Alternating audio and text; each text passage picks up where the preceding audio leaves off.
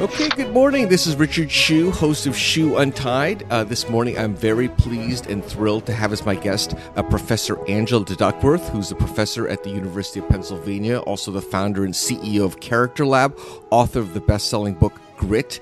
Angela, welcome to the program. Thank you for having me. So, Angela, let me start by asking you, um, how did you come up with this idea? How did it come to you to begin with? Uh, I'm I'm guessing it germinated with you for a long time, but tell me a little bit how it how it came to pass. Well, my interest in achievement dates probably back to when I was a little girl with a, you know, father who was obsessed with achievement. But more recently, um, I had been a teacher and I was looking at these kids in my classroom and, you know, some kids who are really talented and, and bright, um, you know, didn't end up doing so well at the end of the year. And when I looked at why that was, you know, it really came down to the quantity and the quality of their effort and how consistently they were able to put in effort over the course of months.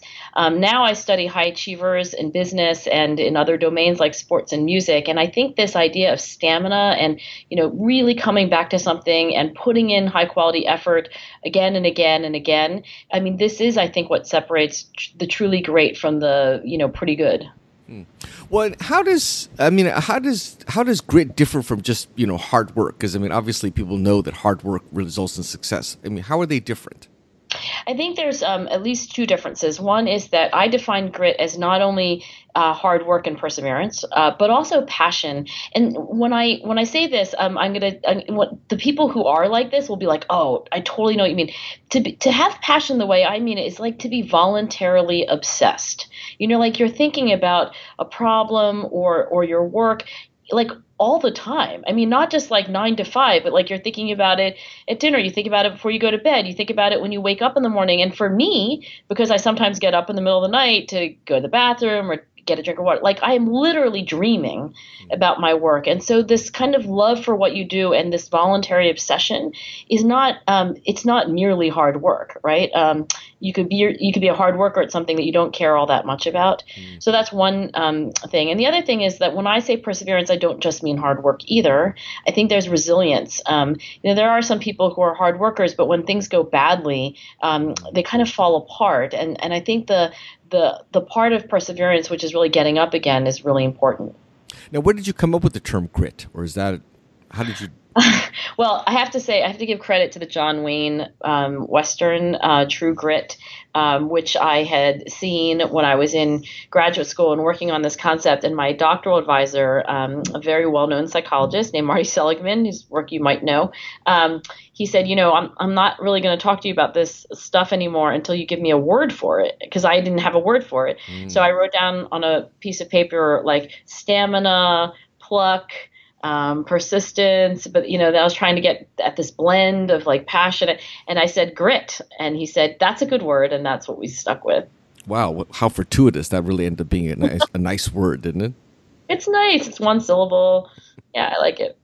So tell me, when you were studying these kids and observing this thing, I mean, what about you? How would you characterize yourself? Do you think it, was it something like, wow, I recognize that in myself? Do you think you have grit?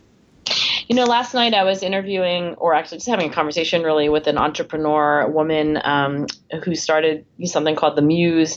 She's now very successful. And she was telling um, the story of how she had gotten rejected one hundred forty-eight times in a row by um, investors. Which, you know, you kind of say it and you're like, but can you just imagine like getting all dressed up, you know, taking your deck and like getting one hundred forty-eight times without interruption.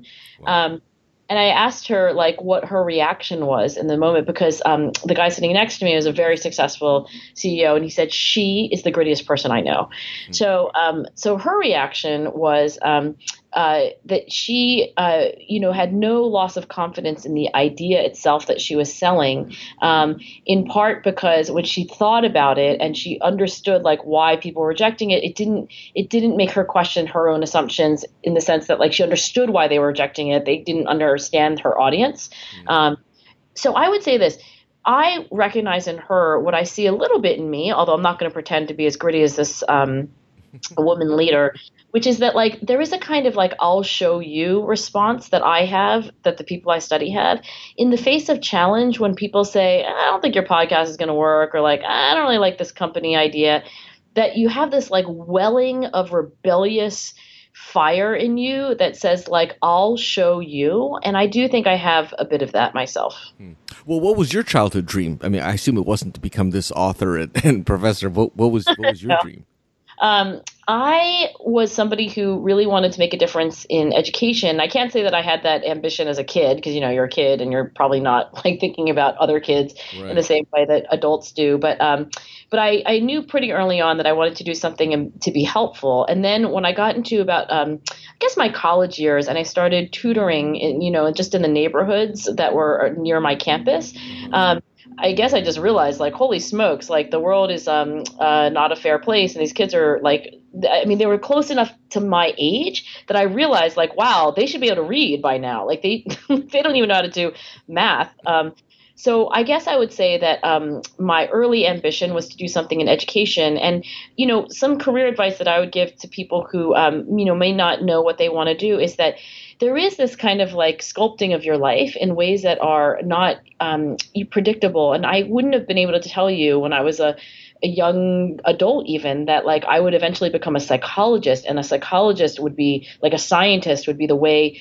to help kids in education. Um, so you can't always predict the future. And so the career advice is like, go and do stuff, um, you know, build your future, but don't try to predict it. Well, now, do you think grit is, I mean, is it just something people either have it or they don't? Is it something you can actually, you know, nurture? Or what would you say about that now that you've observed it so much? I think that almost every feature of human nature is malleable and therefore buildable and therefore um, practicable and therefore learnable. And and um, and I don't want to say that, you know, anybody could be um, LeBron James, right? Like, you know, anybody can be anything. I mean, that makes a good bumper sticker, but I don't believe it's true. So I'm not saying that there aren't Um, things that we're uh, naturally good at. But I, I do think that um, if somebody says to me, you know, I wish I had more passion for my work. I wish that I were um, more disciplined about um, about about getting better and improving. Um, I wish I were more resilient. You know, and they asked me like, can I change any of those things or are they fixed? Um, I would say all of those things are malleable, and, and the way to do this is to, um, you know, the way to improve yourself is to start by um, reverse engineering the people that you want to be like. You know, it's not a mystery if you start asking the question, like, how do they do that? Why do they do that? Um, you can copy them. Well, do you think, and is grit something that you can actually identify like at a really young age? Or, I mean, like when you see like a, a five or ten-year-old kid, can you kind of say like, hey, I can see that already? Or, or what would you say about that? I think that the most gritty people, you know, the the kind of paragons of grit, if you want to call them that, um, that I study, when I ask them about what their childhoods are like, um, not all, but many, probably most, will say that um, they always remember being a kind of fiery, stubborn, um, hardworking person. Um, so I do believe that you can see traces of grit or beginnings of grit in young people. At the same time, I want to say that um, every one of these people also tells me stories about how they developed over time and that they learned really invaluable lessons. And um, I, I don't want to to make it sound like um, like you, you basically have, uh, you know, grit when you're a kid and then it just happens to like, you know, develop over time without intention. In other words, I think, you know, if you're a parent, for example, and you're listening, you know, there's um there's there's a lot that a parent can do to help their kids become, you know, grittier, you know, among other things, of course, like kind and, and uh, curious, et cetera. Now, when you first started observing this thing, even before you had a word for it, grit, um, was, did it, uh, did you kind of know right away that you were onto something, or were you thinking, well, this is just, maybe this is really just hard work, or like, or did you think like, okay, there really is something I'm identifying that's different than what people understand?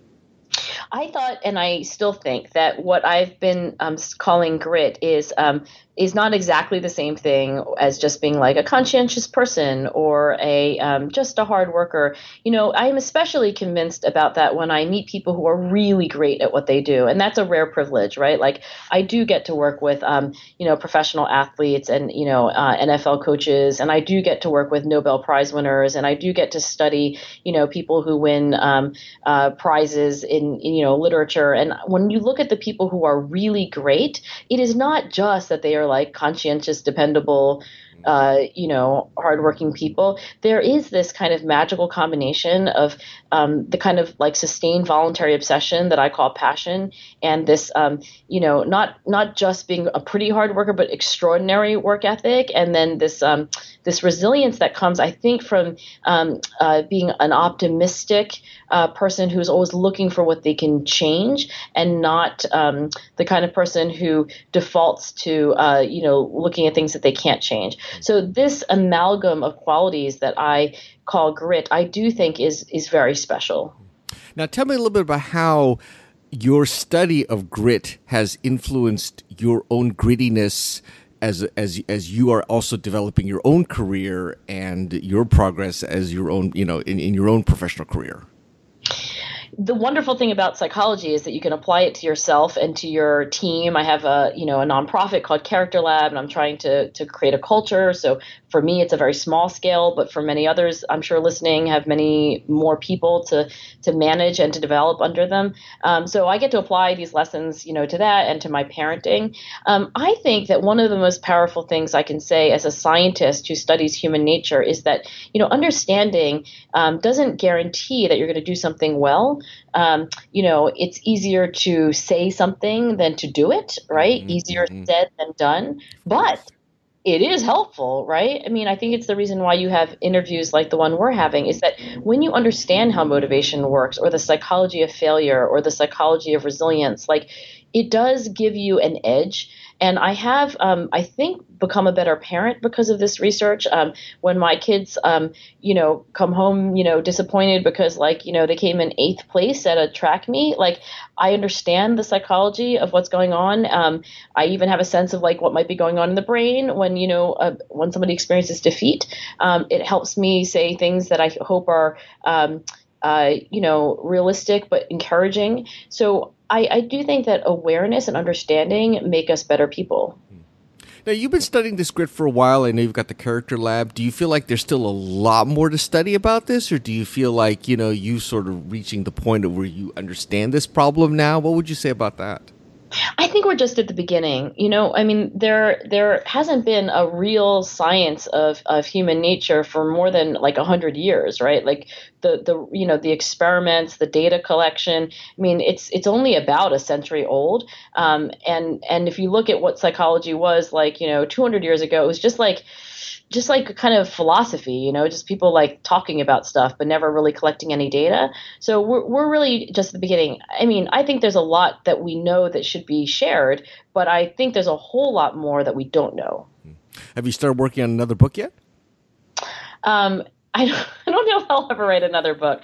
Um, I, you know, I'm what? not, I'm not, I'm not somebody who like self-identifies as a, As author. a writer, I, th- I think I, yeah, an author, I think I self-identify as a scientist. Um, and what I'm trying to do now is more science on, you know, how people develop their passion. And, um, uh, you know, for one thing, for just giving you a, a specific example, you know, I think one of the things that makes people really gritty is they have clarity, like they know what they want, and they know what they want in the most profound sense. They know what they're doing today. They know how today adds up to their plan for the next year. They know how this year adds up to the plan for the ten years. They know what they're going to do with their life. You know, it's like a goal pyramid, I call it, where the top level goal is like what you're trying to accomplish, you know, at least professionally.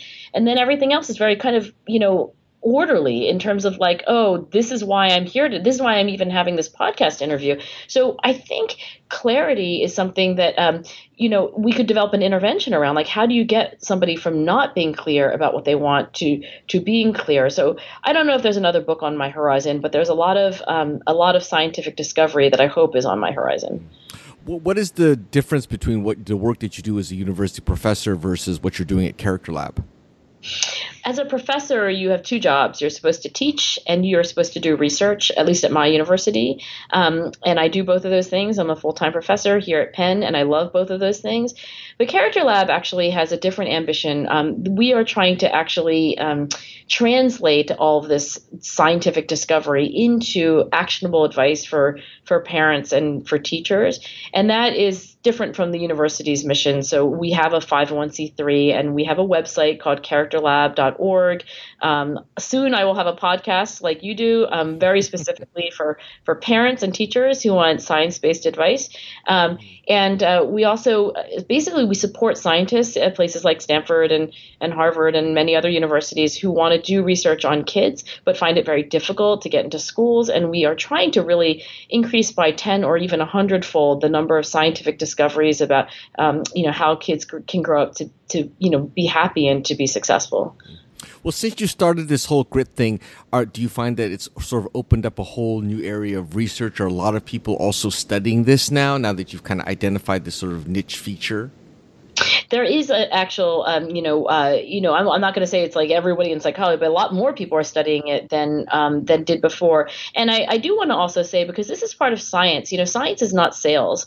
Um, science is about like what's true. And in science, there are always going to be disagreements because there is no scientist who, you know, has a monopoly on the truth. And I am sure that I have said things that like other scientists would disagree about. You know, you asked me about being a hard worker. I think there are some scientists who think that like really grit is just a new name for, for the for hard work. And so um, there's a lot of science. Some of it is um, stuff that, you know, I would agree with. And some of it is, you know, very critical of my work. And um, I think if you're going to be a true scientist, you have to just um, not only accept that, you have to embrace that, because um, we're not selling cars here, right? We're like trying to figure out, you know, what is the nature of human nature.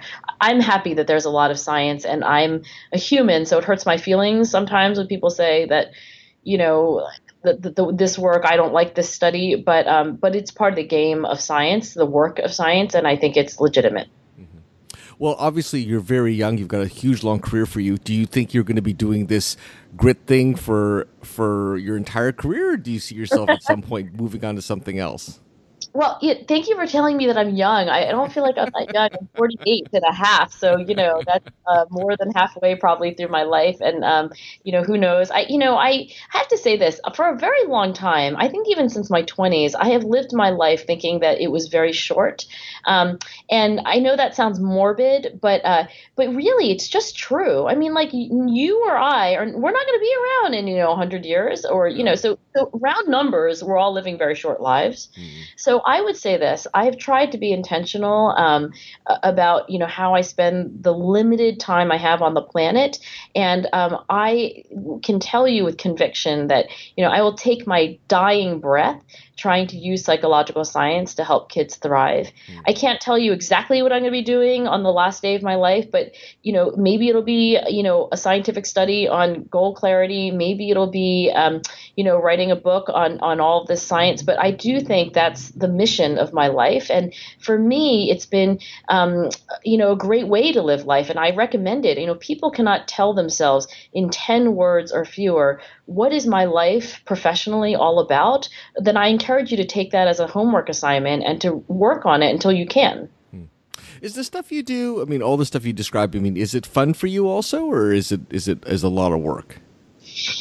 That's a great question. I think that people are never successful until they find something that is both meaningful in a kind of moral sense, you know, ten words or fewer, this is what I'm trying to accomplish in my life. Mm-hmm. Um And also fun, yep. Right? And and the magic of being able to do something that you feel is purposeful, and yet I can't believe they pay me for this. Like, mm-hmm. Really?